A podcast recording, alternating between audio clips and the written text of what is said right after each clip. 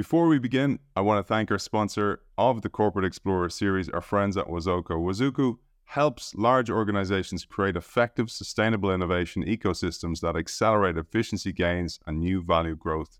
It does this through intelligent enterprise software that connects and harnesses the power of employees, suppliers, startups, universities, and the unique Wazoku crowd of 700,000 plus global problem solvers. Wazoku calls this connected collective intelligence. You can find Wazoku at wazoku.com. So far in the series, we recorded part one, an overview with Mike Tushman. Parts two and three were with Andy Binns, the main author of the book, where he covered strategic manifestos and hunting zones. And today we move to tra- chapter three, entitled Outside In Overcoming Toxic Assumptions with Market Insight. It opens as follows Corporate explorers use market insight to sensitize organizations to emerging opportunities and threats so they can develop ideas for how to create new value for customers based on these insights. Unfortunately, both are easier said than done, with many traps that organizations often fall into. From Encyclopedia Britannica to Kodak to travel agency Thomas Cook, the corporate graveyard is littered with case studies of organizations that once dominated their markets but could not or did not adapt to a changing environment, even when the forces of change were clear to see. Often these organizations failed because they kept doing for too long what made them successful in the first place. In other words, they developed a success recipe which became deeply embedded in the organization and blinded them to signals of change. Our guest today calls this the inside out challenge. This reinforces the established paradigms that the corporate explorer must confront.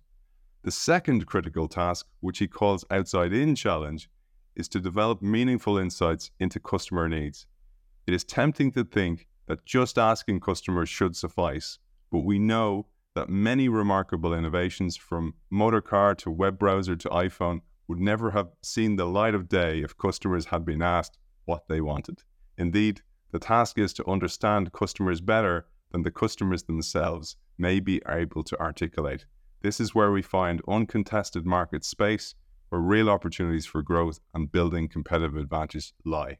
The common denominator in both cases is that we are limited by the patterns of thinking and behaving that have taken root in our organizations. Often, the enemy is not so much the agile upstart competitor, but it is in fact within us, within our established routines and practices, and within our ability to sense, imagine, and learn. I had to read that out, even though it's a bit long. Absolutely beautifully written, and it encapsulates so much of the themes that come across the innovation show. I hope you're intrigued. I certainly am, and we're joined by the co author of that chapter, a management educator, consultant, and coach. He is the program director of the Henley Business School Executive Management Program, and he is the co author of The Corporate Explorer. Narendra Laljani, welcome to the show. Thank you, Aidan. Thank you for having me. It's great to have you on the show. I thought we'd start before we get stuck into that chapter, unpacking those two pathologies, as you call them, and indeed suggest how a corporate explorer may deal with them. I wanted to start with you because you have a deep experience. You've a couple of books under your own belt in the past as well, and you have experienced the challenge of corporate exploration over many, many years. Maybe let's share your experience of both working with corporate explorers, coaching them, helping them, helping leaders, and indeed your own experience? Yes, Aidan, I started my career back in, and for the first 15 years, I worked in a large corporation internationally for a British multinational. And I carry many scars from the businesses I tried to build in that environment.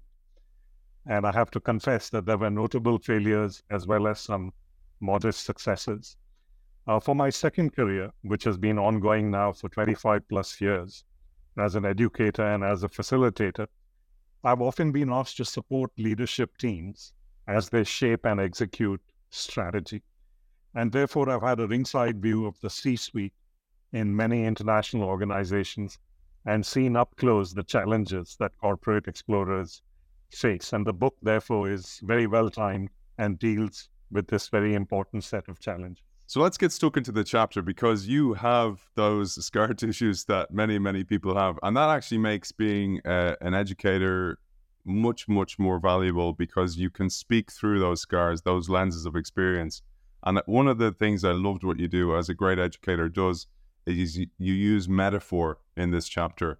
And in particular, use this great metaphor of DNA. I'm going to share a little excerpt here and I'd love you to expand on it. You say, typically, assumptions and beliefs are the products of past success and over time become the way we do things around here. This in turn determines what we pay attention to and what we ignore, what we value and what we don't. This is what you call the genetic code of an organization. And this is the DNA metaphor, which is so helpful. And I'd love you to share. Yes, I'm uh, very fond of that metaphor myself. And the phenomenon I'm describing here, as you've said, is deeply embedded ways of thinking and behaving that every organization has. Now, the older the organization, the more successful the organization, the more deeply entrenched these are. Now, this can be a good thing because this is an invisible lubricant that keeps organizations sticking over. Everybody knows how we do things around here. Otherwise, you'd need to consult a procedure manual every 60 seconds, and that's a lousy way to run a business. Now, these assumptions and beliefs are usually unconscious and they are therefore unexamined, and consequently, they remain unchallenged. Now, the DNA metaphor works because it's a great piece of shorthand, and people can relate to the fact that just as all of us have a unique genetic fingerprint, perhaps over time, organizations also develop a genetic code. Many people can also quickly see the connection between the DNA and the theory of evolution. For example, the idea that if you don't evolve, at least as fast as the outside world, then you become a dinosaur. This is memorable, and therefore the metaphor works. So let's bring it to life with an example. You mentioned, for example, a once leading but now defunct British chemical company which clung to a deeply held belief that the better molecule will win. Now, I'm going to ask our audience to think about that the better molecule will win in their industry because you can control F better molecule with and replace with any type of product because many many organizations think this particularly if they were successful at the very start particularly if they're more legacy or incumbent organization. They overlook as you say they pay attention to maybe a direct competitor instead of a competitor that might come from somewhere else. And as you say the enemy lies within inside the organization. So maybe you'll share this story. I'm going to leave the organization nameless for obvious reasons, but it enjoyed many decades of success, essentially on the basis of its prowess in uh, chemistry. And the idea that uh, customers would buy the better molecule was simply one of the many assumptions and beliefs that took root in the organization. But if you follow this through, this means that the organization considered that investment in research and development was always desirable uh, by contrast, investment in marketing wasn't. That the people they recruited needed to be primarily chemists. So if you were a fly on the wall in a new product meeting, all the talk and all the energy would be about the elegance of the molecule. And very rarely did anybody ask, what will this do for our customers? And I call this the more bubbles in the shampoo test. Will this make more bubbles in our customers' shampoo. Now, this mindset worked for, as I said, for many decades. But there came a time when customers started speaking a different language. They were now talking about the effects they needed and the solutions they needed to problems they had. And the company found it very difficult to change. And in large part, what it did was too little and too late uh, and this was all too difficult to transition for the organization. This was one of the factors that contributed to the organization losing its way. You mentioned in this chapter, and I mentioned in the introduction there, mental models. And I'd love you to describe what you mean by that mental model because you mentioned, for example, many, many industries fall for this. It's not just companies, but it's the actual entire industry because they end up setting this kind of paradigm of how that industry works, how it operates, and which probably, as you said, once was correct, but then the world changes, customer preferences changes, and they're still serving that customer that has moved on and it becomes dwindling and dwindling over time. But really, what you're saying here is that as if it wasn't problematic enough for the company to be stuck in an old mar- mental model or an old paradigm, industries too become stuck in pa- paradigms. A mental model is basically a shared set of assumptions and beliefs about how the world works and what our role in that world is. And actually, there's more to it than meets the eye. There are actually more than two levels. There are three levels at which mental models operate. In the book, we talk about primarily organizations, but also industries. Entire industries can have the same mental model, and this often results in a high degree of sameness. And this is why we see that radical innovation often happens at the hands of outsiders who challenge the dominant paradigms in the industry. However, Aidan, there's another important level, which is the individual. That's the third level. As individuals and executives, we all develop recipes for how we get things done. But this is similarly a trap. Continuing to do for too long what has worked for us in the past brings with it the seeds of future failure. Uh, as Marshall Goldsmith says, what got you here won't get you there. I find it so interesting, Narendra, how often serendipity steps in to play when I'm when I'm reading great books like this, uh, wide range of books, and I'll be running the workshop, and then somebody will ask a question, and uh, the book I've read exactly addresses that type of thing. So I'm just going to quote what you talked about next, which is newcomers to a field or newcomers to an industry who are often not welcomed at all. People kind of think, what do they know? But you write in this chapter, newcomers often see blind spots clearly. But when newcomers arrive, organizations usually unleash socialization processes that are designed to integrate these newcomers into our, in inverted commas, our way of doing things around here as rapidly as possible the faster the newcomer adjusts to the, the host organization's way of working, the more we congratulate the newcomer for for being socialized, for being successfully recruited or successfully trained in the way things do are done around here. She has settled in very nicely, for example. And you say, in fact, a valuable opportunity to inject fresh thinking into the organization has been lost. And exactly that thing happened. One of the people that was in a workshop recently said, I, I really struggle because anytime I hire in these brilliant people from outside the industry, people kind of go, yeah, they're a bit prickly now. They'll, they'll make people uncomfortable. And he's like, exactly why I hired them. And that's never welcome inside an organization, but we should welcome that. Yes, absolutely. I, I have a lot of sympathy for newcomers that they see things that insiders have stopped seeing.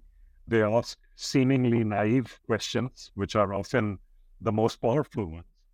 And newcomers had this task of striking a delicate balance between earning their credibility and challenging the status quo. But sadly, they rarely get good organizational support in this process. The focus, as you've said, is usually on making the newcomer one of us as quickly as possible. Perhaps we should encourage newcomers to hang on to their newness for as long as possible. So, you share on the screen for those people watching us table 3.1 from the book that provides a framework for undertaking this thinking, the thinking of challenging assumptions that was derived from the work of Saul Prahalad and Gary Hamel, who's a future guest on the show. We're going to do a full series on Gary Hamel for those people who know him in Q4 of this year. Narendra, I'd love you to take us through this because this is a simple questionnaire that we can use to challenge assumptions within inside an organization. Yes, and perhaps I should uh, preface my comments by saying that organizations have a business model as well as a mental model. And most strategy discussion focus on the business model. But if you want creativity and innovation in your strategy, you actually need a new mental model. You need new ways of looking at your assumptions and beliefs. And this is because the old mental model will simply give you variations on the old strategy. Now, if you want to think differently, then this framework is a useful starting point. It's a helpful way of articulating the key elements of the current mental model, challenging them, and developing a different or alternative point of view, which could bring with it the seeds of a new and different strategy. So it's a very useful exercise. And as I suggest in the book, it's perhaps best done uh, with a combination of some newcomers who can be very influential, as we've just been discussing, combined with uh, the expertise of some gray haired or hairless industry veterans. I think bringing these two demographics together into this exercise can be a very powerful use of executive time. Let's move to the final element. And I want to say there's case studies in the book. There's a case study, Encyclopedia Britannica. There's a case study that Narendra wrote on Cigna Health.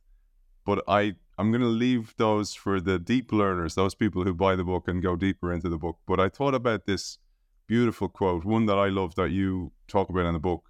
It's by Arie de Geus uh, from this book, The Living Company, which I absolutely love. Unfortunately, he passed away but I'm going to find some way to cover that book in the future. Perhaps you'll be part of that as well, Narendra. It's an absolutely beautiful read.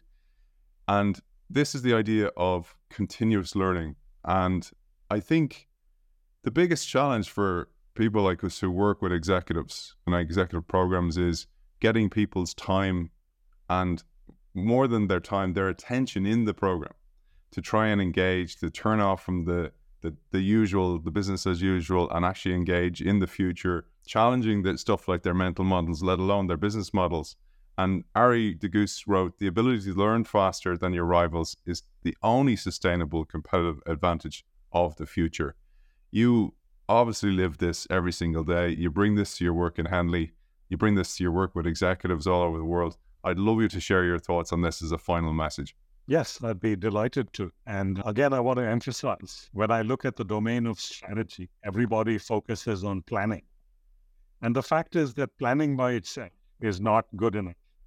As Mike Tyson is rumored to have once said, everybody has a plan until they get punched in the face. So if planning is not good enough by itself, we also need to learn. And learning is, in fact, the process of allowing our previously held assumptions and beliefs to be challenged. Letting go of yesterday's belief is an important part of learning. And this outstanding quote from Arie de Geus that you've cited is a very powerful reminder that organizations need to learn how to plan and also plan how to learn. But since we are on this subject, I've recently rediscovered another quotation which speaks to the same theme and which has resonated deeply with me. This is the futurist and author Alvin Toffler, who said, as far back as in 1978, the illiterate of the 21st century will not be those who cannot read or write, but rather those who cannot learn, unlearn, and relearn. I think that's a very powerful message that we should all hold dear. Beautiful, man. Mic drop, mic drop moment as well. The last question I have for you is you do extensive amount of work with executives. You're with Henley as well. You've written this beautiful chapter. You also have your own books as well that go way back. So where can people find those books and find out more about you, Narendra? I'm very easy to find, Aidan, and I think that comes from having a unique name. uh, LinkedIn is a great starting point. And may I take a moment to say that my colleague Andy Binns and I are launching a strategic innovation program based on the Corporate Explorer at Henley Business School in England this summer. And if you'd like to learn more about this, please do get in touch. We'd be delighted to talk you through what we are thinking. Beautiful. Author of The Corporate Explorer, Narendra Laljani. Thank you for joining us. Thank you for having me. I want to thank our sponsor of the Corporate Explorer series, Wazoku, helps large organizations create effective, sustainable innovation ecosystems that accelerate efficiency gains and new value growth. You can find Wazoku at wazoku.com.